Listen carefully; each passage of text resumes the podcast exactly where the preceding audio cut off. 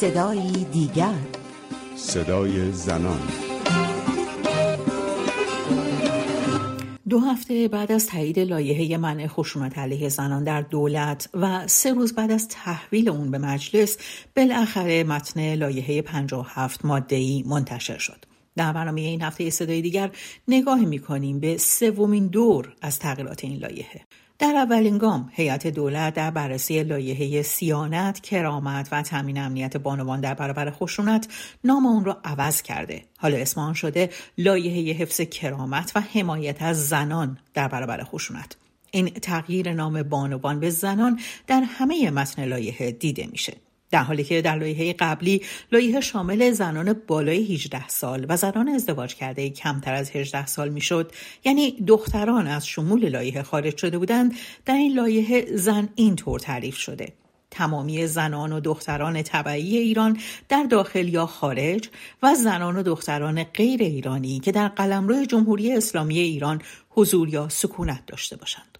از مهرنگیز کار حقوقدان ساکن آمریکا دعوت کردم تا با هم نگاهی داشته باشیم به این لایحه جدید منع خشونت علیه زنان. خانم کار خوش اومدید به این مجله صدای دیگر. بگذارید از تعریف خشونت آغاز کنیم.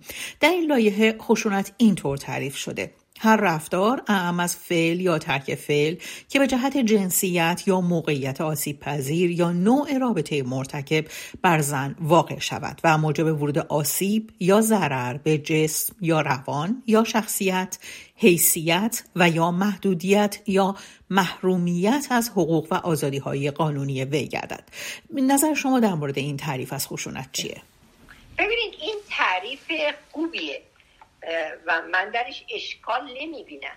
اما این تعریف مثلا در یک کشور مثل سوئیس می‌تونه خیلی تعریف خوبی باشه که قانونگذاریشون بر پایه تبعیض جنسیت نیست. می‌تونه تعریف خوبی باشه. ولی برای در ایران این تعریف از اونجا نارساست که قوانین ایران تبعیض آمیزه و تبعیض مساویس با خشونت پس اونجایی که تاکید داره بر اینکه آزادی های قانونی زن را اگر ازش بگیرن به هر صورتی خشونت در حقش روا داشتن این وضعیت مصیبت ما رو به خوبی بیان نمی‌کنه.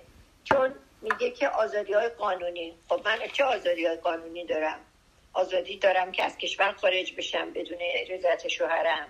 آزادی دارم که برم سر کار بدون رضایت شوهرم. پس بنابراین این اشکالش برای این کشوره و کار دیگری هم اینا نمی‌تونستن بکنن. چون حکومت حکومت تبعیضه و مجبور شدن این قانونی رو بذارن که هر جا که قراره اون تبعیض رو نسبت به زن مراعات بکنن به صورت مثلا شرعی یا بینشی خودشون دستشون باز باشه. خانم کار در نگاهی به لایحه جدید مصوب دولت بیشتر از موادی و نکاتی که به لایحه اضافه شده نکات و موادی هستش که از لایحه حذف شده. مثلا تهیه طرح جامعه امنیت اخلاقی اجتماعی زنان که گفته شده بود در لایحه قبلی با همکاری وزارت اطلاعات وزارت ارتباطات و فناوری اطلاعات و نیروی انتظامی باید تهیه بشه حذف شده و همینطور شناسایی افراد و گروه های فعال در تخریب نقش زن در خانواده و جامعه و حیا و عفت زن مسلمان ایرانی و مقابله با نقش آفرینی های آنها با همکاری وزارت اطلاعات و نیروی انتظامی حذف شده. شما چه نکات مثبتی در این لایحه جدید و تصویب می‌بینید؟ خب من این رو نگاه کردم. یک بخشش که این ایشا میمونه یه بخشش که برگرفته از قوانین دیگه است. که تکرار کرده. ولی من حسنم درش می‌بینم.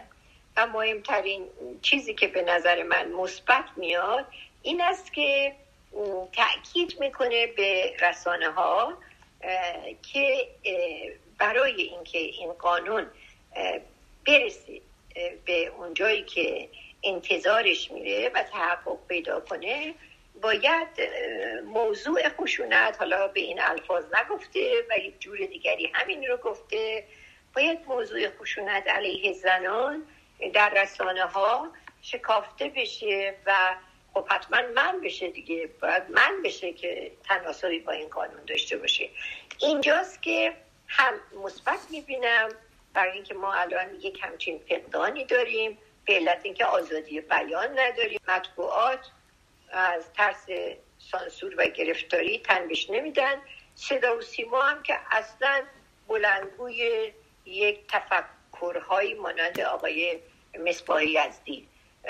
پس اتفاق خوبی افتاده که روی یک کاغذی دست کم این آمده که اسمش هست امیدواریم بعدا مثلا قانون بشه و شاید دیگه نتونن بگن که این جزء وظایف ما نیست یا برخلاف شرعه.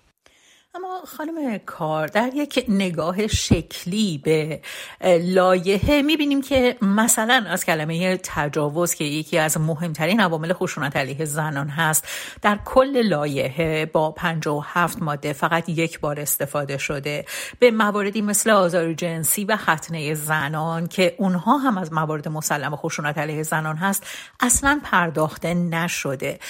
با این همه به نظر شما آیا امکان داره که مجلس مجلس شورای اسلامی این لایحه رو تصویب بکنه. در این حال که به نظر می‌رسه روز به روز و با هر بار تصویب مجدد اون از میزان حمایتگری اون در مورد زنان و در واقع منع خشونت علیه زنان کاسته میشه.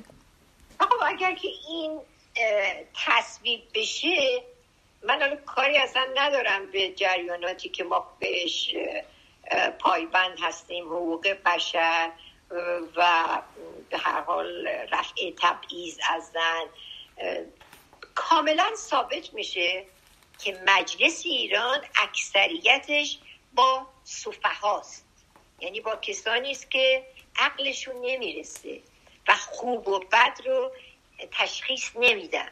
و بی جهت نیست که خب باید هم, باید هم ولی داشته باشن. و آقای خامنه ای ولیشونه.